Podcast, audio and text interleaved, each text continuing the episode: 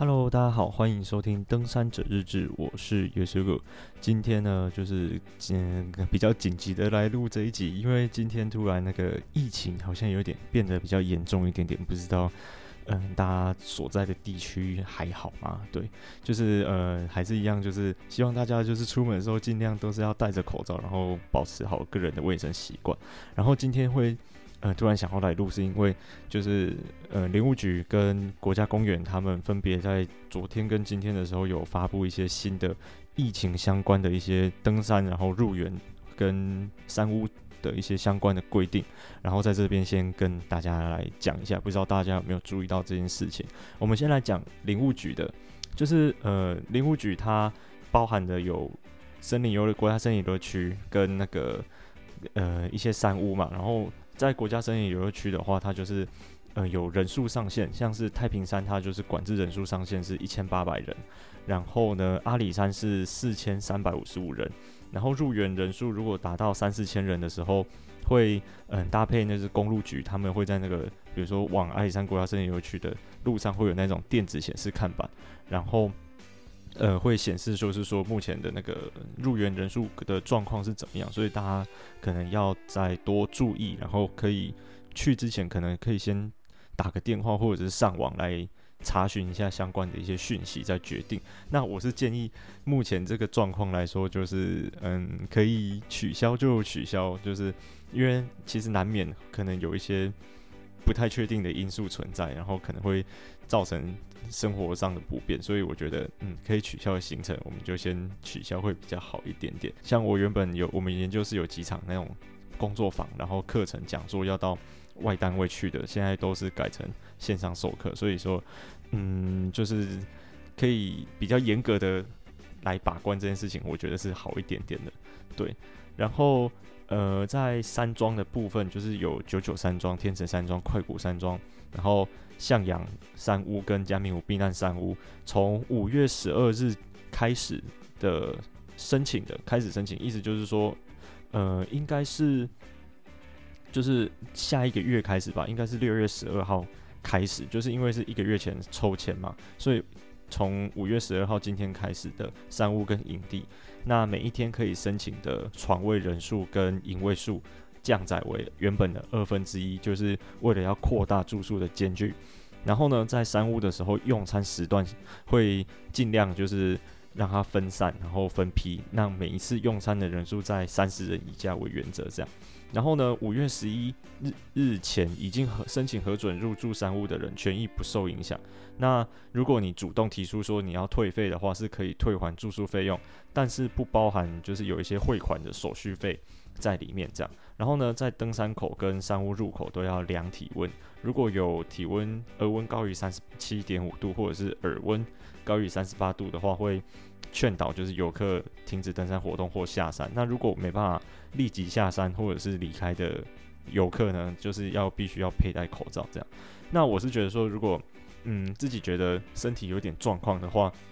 就是呃先取消会比较好一点点，就是等于是保护自己也保护其他的人这样。然后我们接下来看一下，我来看一下那个，诶，这是哪一个国家公园啊？啊，我看一下、哦，印印哦，那个泰鲁阁泰管处的泰鲁阁国家公园的规定呢，就是说，嗯，疫情期间，如果你已经申请到入园许可证的话，就是，嗯，视床位的实际状况来调整。说你睡的位置，然后保持社交安全距离。那所有入住山屋的人呢，都要佩戴口罩，并且就是邀请山友加强自主健康管理。如果有发烧啊，或者是呼吸道不适、咳嗽的症状呢，必须要停止登山活动。对，然后建议山友一样就是分批用餐，那同一时间是不超过十二个人为佳，对，减少群聚的机会。对，然后那呃，如果你是居家隔离、居家检疫或自主健康管理的人，请暂缓申请入园。就是嗯，如果你有接到这些通知的话，就是必须要呃自主健康管理，包含自主健康管健康管理都一样，就是希望你暂缓入园，不要再来申请入园这样子。对，然后呃可能会因应接下来疫情的变化，会有新的一些。措施，所以就是希望大家密切的去关注他们的一些相关的公告，这样。然后呢，接下来是玉山国家公园，就是呃玉山国家公园，因为我们现在目前是升级到第二级的警戒嘛，所以就是室内一百人以上的集会活动是不允许的。所以说，嗯、从今天开始每，每每日的那个核准人数是以一百人住宿为原则。然后，如果那一天已经超过一百人的话，就不会再进行递补的作业。对，那原本已经核准或者是通知递补的人，他的权益是不受影响的。所以是从六月十二号开始，抽签的名额调整为一百人。然后，呃，有外籍人士提前申请住宿排云山庄的保留名额措施，就是从今天开始会暂停。那原本已经有保留资格的不受影响。然后入住规范的话，就是进去山屋的话，务必要佩戴口罩。然后入入住的时候要依照床位的分配去就寝，不可以随便更换位置。然后再来就是排云山庄的供餐呢，是将采分时段分流的方式供餐，就是降低传播的风险。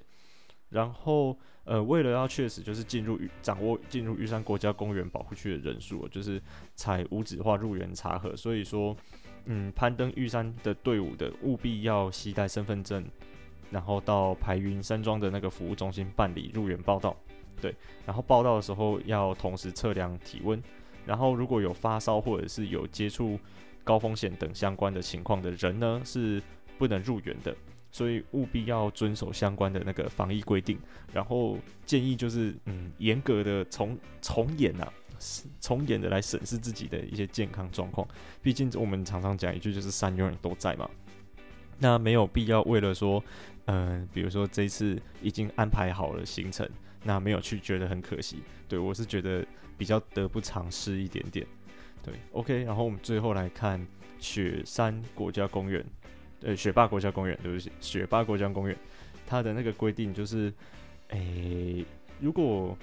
超过一百人的。山屋呢，从六月八号开，即日起至六月八号为止哦，就是从今天开始，然后到六月八号为止，呃，超过一百人的山屋，就是调降山屋的那个人数到一百人，对，然后包含了七卡山庄、三六九山庄、九九山庄，皆降为一百人，然后已通过的案件呢，原则上不受影响，但是务必邀请山友。嗯，做好防疫措施，就是包括自己对自己的那个健康状况的检检视这样子，对。然后呢，一样就是说，如果是居家隔离、居家检疫和自主健康管理的人呢，就是务必要取消或者是暂缓申请入园，对，要自必须要自行取消。如果你有一些比如说咳嗽啊，或者是发烧，或者是呼吸道不适的症状的话，也要自己上网去取消入园这样。然后三屋的用餐也是一样，就是分时段，然后分流进行，务必要保持好社交距离，然后在三屋里面要戴好口罩，对，大概是这样子。OK，然后呃，接下来来聊一下近况啊，最最近那个论文呢有点火烧屁股，毕竟